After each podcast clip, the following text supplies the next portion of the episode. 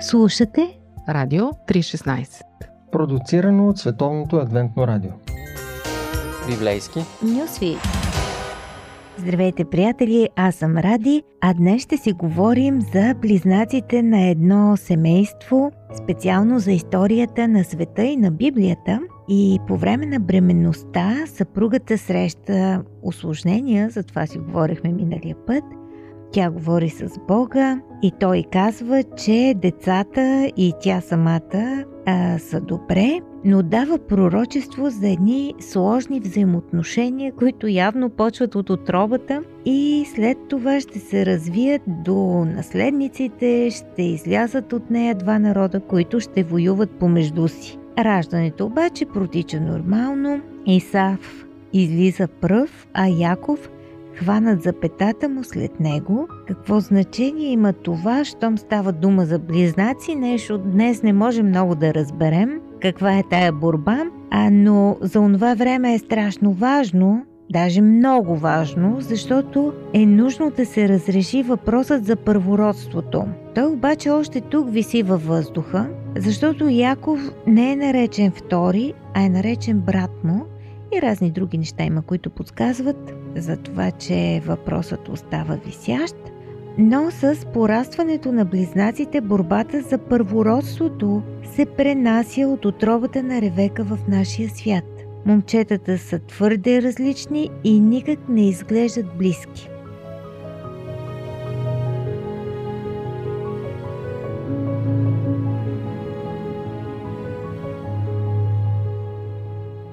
След години двамата мъже са представени като големи хора, по много интересен начин в книгата Битие. Исав, човек на полето, овец, Яков живее в шатри, кротък човек. Тоест, тук има местожителство и професия. Следователно, ако следваме този литературен похват и тази игра с думите, която е характерна за Библията, така наречения хиазъм, ние виждаме, че Яков е представен по професия като хубав човек. Това не ни става много ясно, докато не хванем в ръка цялата история, защото той е хубав човек, прави много кофти неща и просто къса нервите на своя брат-близнак, а пък Исав, брата, от своя страна изтощава батериите на майка си основно, но и на баща си с така едни бракове с езичнички. И така малко да портретираме двамата наши герои, докато стигнем до едно събитие, което ще поставим на фокус. Исав, мъжагата, обича лова и жените. Прилича ми на някакъв филмов герой, мъжествен, атрактивен. Има две съпруги, които живеят доста шумно, скандално, така че майка му и баща му виждат голям зор. Изобщо не живеят по порядките на техния дом.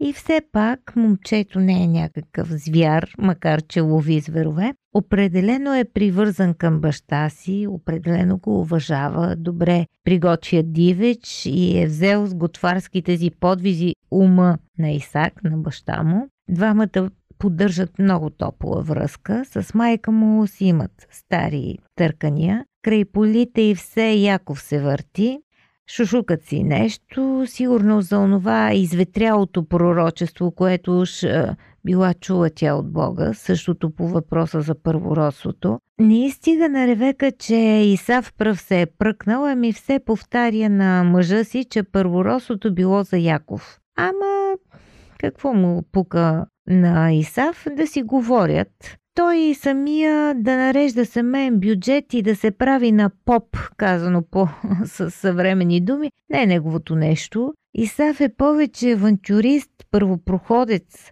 смел мъжага, волен и широко скроен, като полето, където ловува. Брат му Яков е съвсем друг човек пастир, домошар, един вид мечтател, мамино синче, обича мама и стои малко настрани от татко. Тих, вглъбен, представям си го по-екзистенциален тип. Чуди се защо Господ го е предпочел. Може би той си знае, познава го. Има нещо в Яков, което го тегли нагоре към Твореца. Освен лъжите и препречването на чужди пътища, ние не можем да видим това дълбинно стремление, ако не изтеглим цялата нишка на историята. Защото всичко, което следва в следващите глави на тази книга Битие, е израз на този религиозен, духовен порив на Яков към Бога. Макар, че поначало Яков не е моят човек, с времето започнах да го уважавам, признавам си, защото има нещо безумно такова в хубавия смисъл в него, нещо удивително, а също и родовата памет.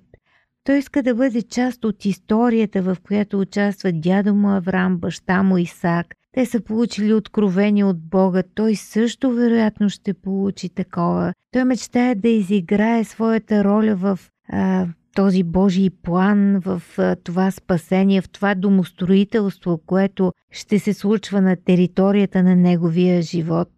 Чуе онова удивително пророчество за семето на Авраам и е обичал да служа за това. Има някакъв жив инстинкт към вертикала в живота му, колкото избъркан да е иначе, защото той е далеч от идеалния човек, от друга страна, дори има тежка съдба с две жени, в последствие с камара деца, които се държат жестоко и враждебно едни с други. Той иска благословението на потомството, чрез което ще бъде спасен света и не знае, пък и няма как да знае и да си даде сметка, че това ще му донесе страдание. Но оставяме нашите размисли за това, което идва към Яков и към Исав и да поговорим за един такъв домашен момент. А, Яков е в своята кухня, в собствени води, край печката. Може би е човек, който релаксира докато готви, както някой от нас. Ситни лук, запърва го в а, масло, кипва вода, добавя лещата, мята няколко скелитки чесън и прибавя 2-3 стръка мащерка. Чурбицата къкри на тих огън и уха е прекрасно. В това време Исав нахълтва, идва от полето, гладен като вълк и този домашен аромат го примамва в кухнята на братчето. Дай ми от червеното, че умирам от глад. Яков изглежда не е чел притчите на Соломон, който настоява да нахраниш и врага си, ако е гладен. Златен момент за притежателя на тенджерата. Щял да сипе една чиния леща, но брат му трябва да си плати за нея. Яков не е свикнал да губи в сделките и тук има нещо на ум. Продай ми първородството си преди всичко, казва той. Сега и веднага е думата, която в нашата Библия е преведена като преди всичко. Така се е забързал да не пропусне сгодата, че го иска на момента. По принцип, Яков си е такъв, винаги иска да спечели играта и това никак не се харесва на никого. Но Бог ще види много мъка с него, докато го научи какво е да си губещият, макар че е благословен. Какво да кажем за Дискусии по Радио 316.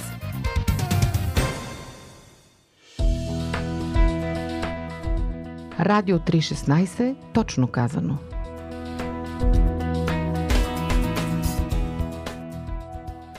И така, каква е сделката, скъпи приятели? За какво е бартера между двамата близнака Яков и Исав? Обикновено коментираме, че Исав продава първородството си за паница леща. Но този въпрос не се решава от наследниците и никога не се е решавал от тях, защото думата има бащата и няма нито един исторически документ, нито пък в Библията, за сделка с първородство. Дори Яков по-късно сам ще избере на кого ще го даде. А и събитията, които се развиват между самите братя и след това с лъжата на Исак за първородството, което Яков се преоблича като Исав, е излишна, ако нещата са били тук купени, продадени. Така че първородството не може да се търгува от близнаците. Тук изобщо може би не става въпрос за някакви имоти, за някакви стада, извори и проче финанси, както можем тогава да измерваме притежанията на семейството, богатството. Така че изобщо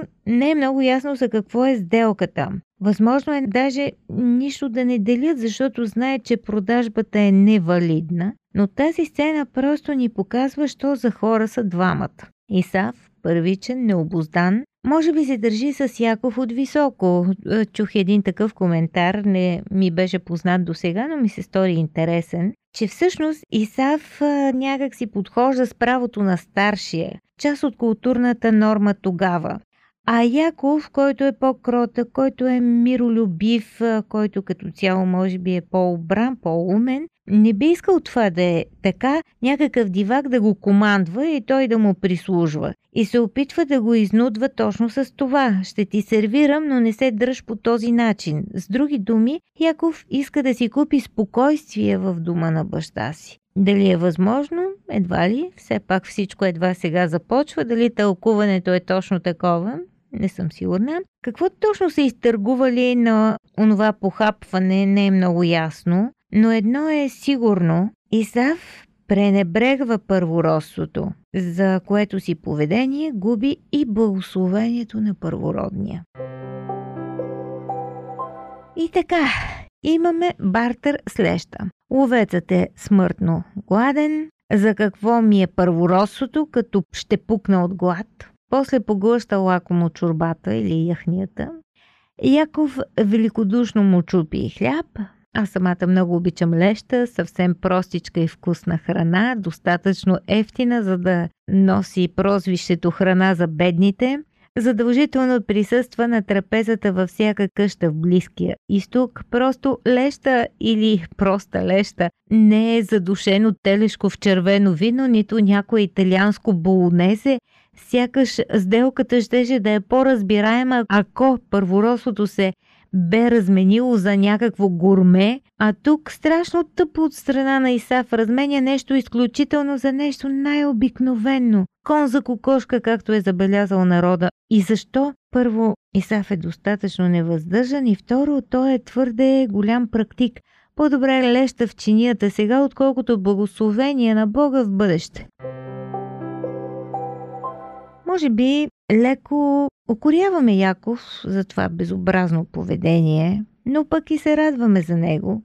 Нещо Бог е видял в този хванатия за петата близнак, за да го предпочете като семе за потомъка. Изглежда, че в този избор всеки от а, двамата братя се уразмерява сам. От Исав е отнето нещо, за което на него не му пука не му е в иерархията на ценностите, както бихме казали днес. Може би да се чувства неуязвим, все пак е любимеца на татко и думата на бащата най-вече тежи, както си знаем. Може би не счита за нещо сериозно думата дадена на брат му, който по принцип си послъгва. Може би не иска духовни проблеми, нито да върши някакви величави неща като доказателство за вяра, както Авраам нали, помъкнал Исак към моря. Може би като вижда колко труден е живота на дядо му, не го иска за себе си. Толкова дълго чакат деца и Авраам, и баща му Исак, а езичничките му ги народиха веднага. Може би не желая да го сочат с пръст, за да бъде на контра с културните норми и да вярва в някакъв абсолютно непознат за района Бог. Възможно е и точно за това да си е взел и хетейките за жени.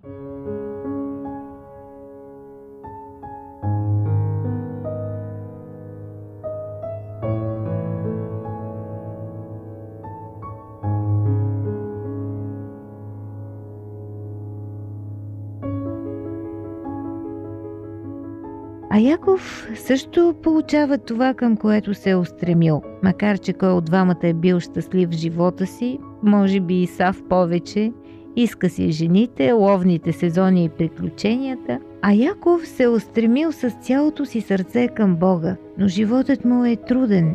Включва и една своя подмолна страна, за да си получи благословението. Както казва една приятелка, да не ти е брат, да не ти е съсед или бизнес партньор – все ще те излъже. Но от друга страна, тягата му към Бога е някакси неизменна. Той е готов да се променя, готов е да следва небето на всяка цена, устремене, каквото и да му струва, дори и недък в един момент в една борба. Той се бори за Бога в живота си. И в това отношение е много специален, защото вижте, Авраам е живял по корено друг начин. Бог го призовава, той го следва, понякога криви от пътя, после се връща, но Бог го води. Исак също, той е единствен наследник, няма с кой да се конкурира за благословението. Баща му сам го защитава в това отношение, като отпраща по брат му Исмаил надалече, носи кръста си и просто се подчинява на Божията воля. А Яков сякаш сам иска да понесе кръста, сякаш сам иска да отиде на Голгота, сякаш сам избира страданието. Разбира се, той не знае цената, но дори да я знаеш, нищо не би могло да го спре. Защото това е нещо изключително важно, някакъв специален смисъл в живота му. Всъщност, накрая си мисля това, пък вие ако искате ме оборете, ще дискутираме, че всеки получава това, което сам е пожелал. И в този смисъл Бог е избрал своя човек.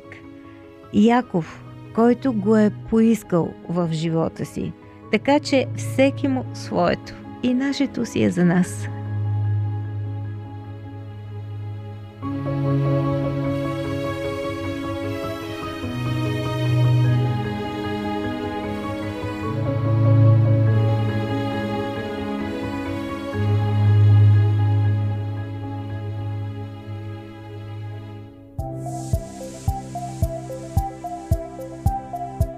Слушате Радио 316. Продуцирано от Световното адвентно радио. сайт 3-16.bg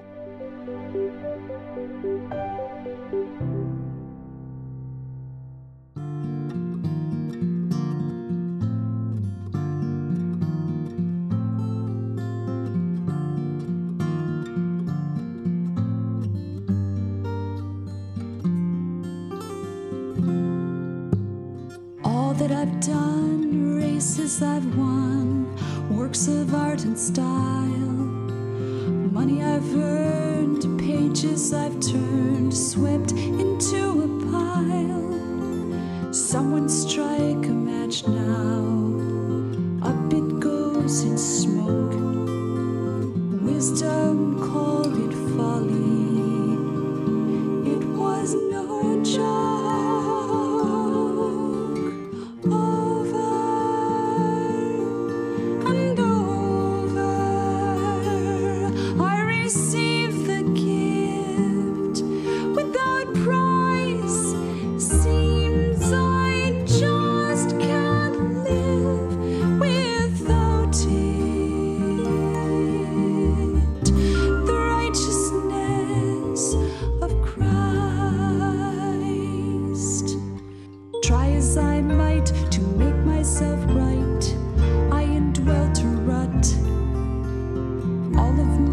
Best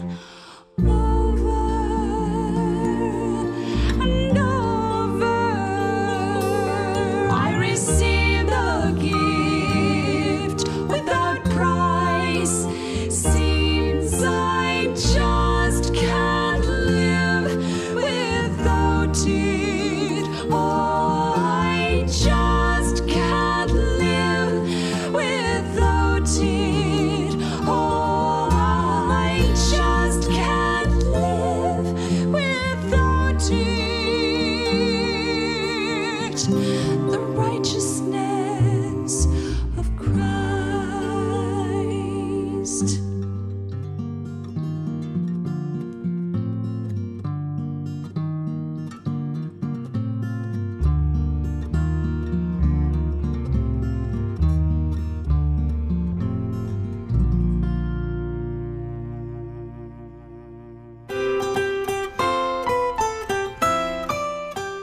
Popantoff.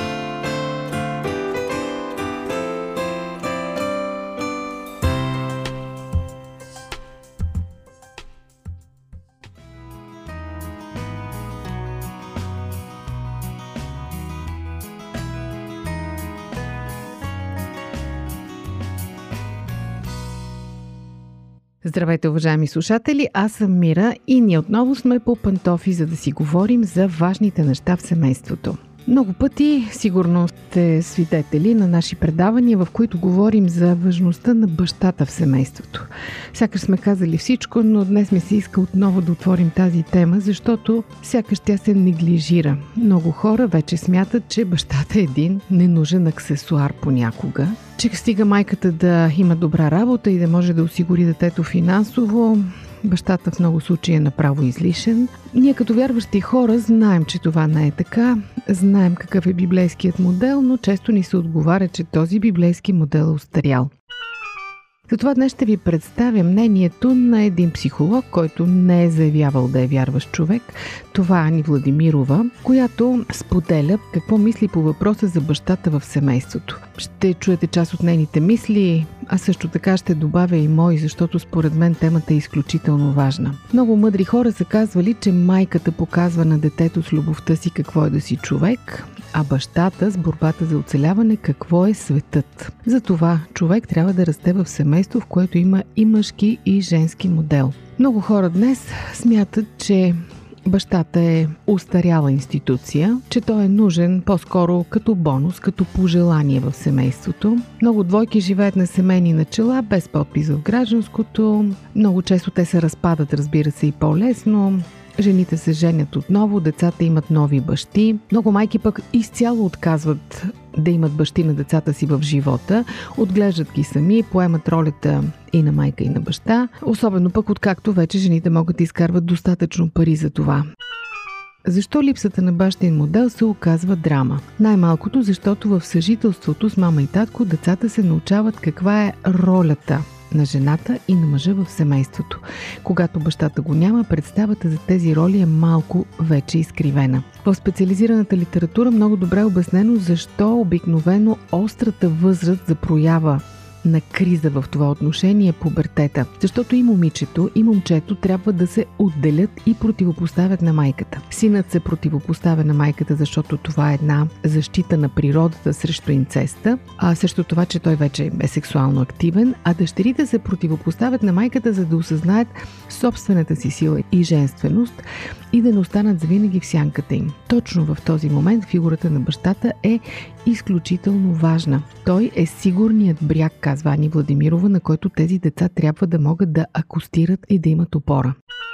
Какво се случва с едно момче или с едно момиче, което е израснало без баща? Проблемът се появява, когато момчето, възпитано само от майка, започва да вярва, че всички други жени, които ще срещне в живота си, ще го обичат и обгрижват, както неговата майка. Обикновено такива момчета се държат с своите приятелки инфантилно, очакват постоянно да им се обръща внимание, да бъдат дундуркани, изслушвани, глезени, да им се прощава лесно. А две са посоките, в които могат да тръгнат такива момчета. Едната е да регресират до жените до себе си, да изискват буквално да бъдат отглеждани. Другата посока е да започнат да мразят жените, защото се чувстват излагани от родните си майки, които са им давали увереност, че всичко в живота ще е наред, само че се е случило точно обратното. Ако все пак успеят да се съберат с някоя жена, се оказва, че тези вече пораснали физически мъже не умеят да се държат като мъже, защото просто не са имали пример пред себе си не знаят как да поемат отговорност, да вземат решение, да носят последиците от грешките си, защото са свикнали всичко това да прави майка им и съответно го очакват от жена си. По време на пубертета много момчета бягат от дома, отиват по чужбина или пък по планината, за да възмъже, да съберат социален опит, който толкова много им липсва. Преди в по-старите времена тази роля до някъде играеше казармата, но днес няма такава институция. Какво да кажем за Дискусии по Радио 316. Какво става с момичетата? Отсъствието на баща от живота на едно подрастващо момиче също носи дефицити. Защото израсналите в непълни семейства девойки, т.е. само с майките си, нямат модел и представа за мъж. В най-добрия случай мъжкото присъствие около тях се е изчерпвало с някой дядо или вуйчо, обаче те не изпълняват класическата мъжка роля, те не са партньори на майките им. И се оказва, че такова момиче не знае как да комуникира с противоположния пол и има изкривена представа за него. Защото мама не е водила мъже вкъщи или пък е крила отношенията си с мъже от своето момиче.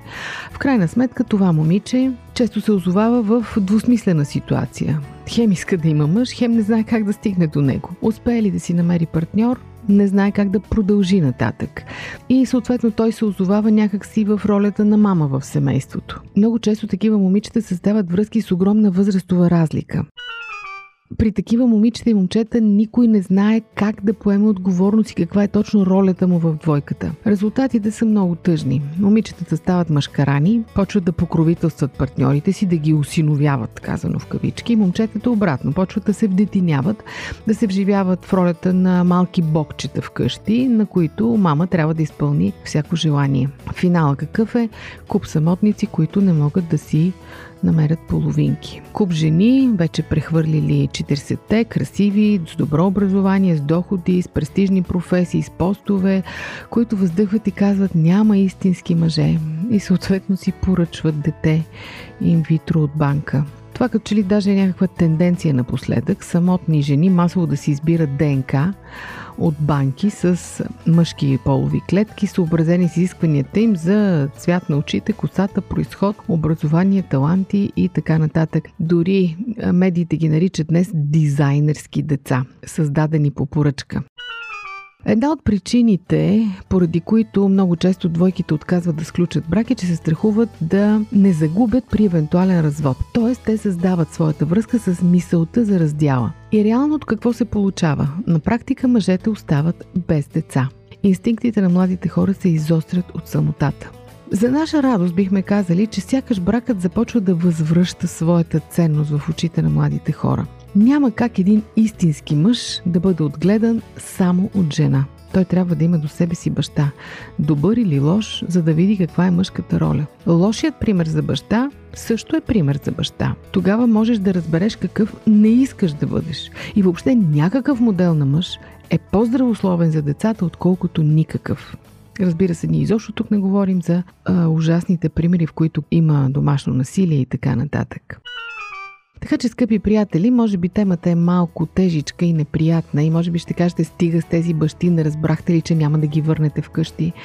Но все ми се иска мъжете да поемат своята отговорност, а жените своята. Да разберем, че е доста жестоко спрямо децата да ги оставяме с по един родител, просто защото така на нас ни е по-удобен живот. Разбира се, понякога се случват непредвидени и нежелани от нас неща. Но е добре, когато можем да предотвратим този модел, да не го избираме. С пожелание да размишлявате днес по този въпрос.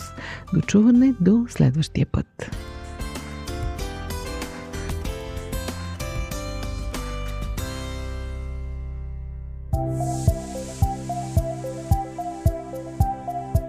Радио 316 Продуцирано от Световното адвентно радио сайт 3-16.bg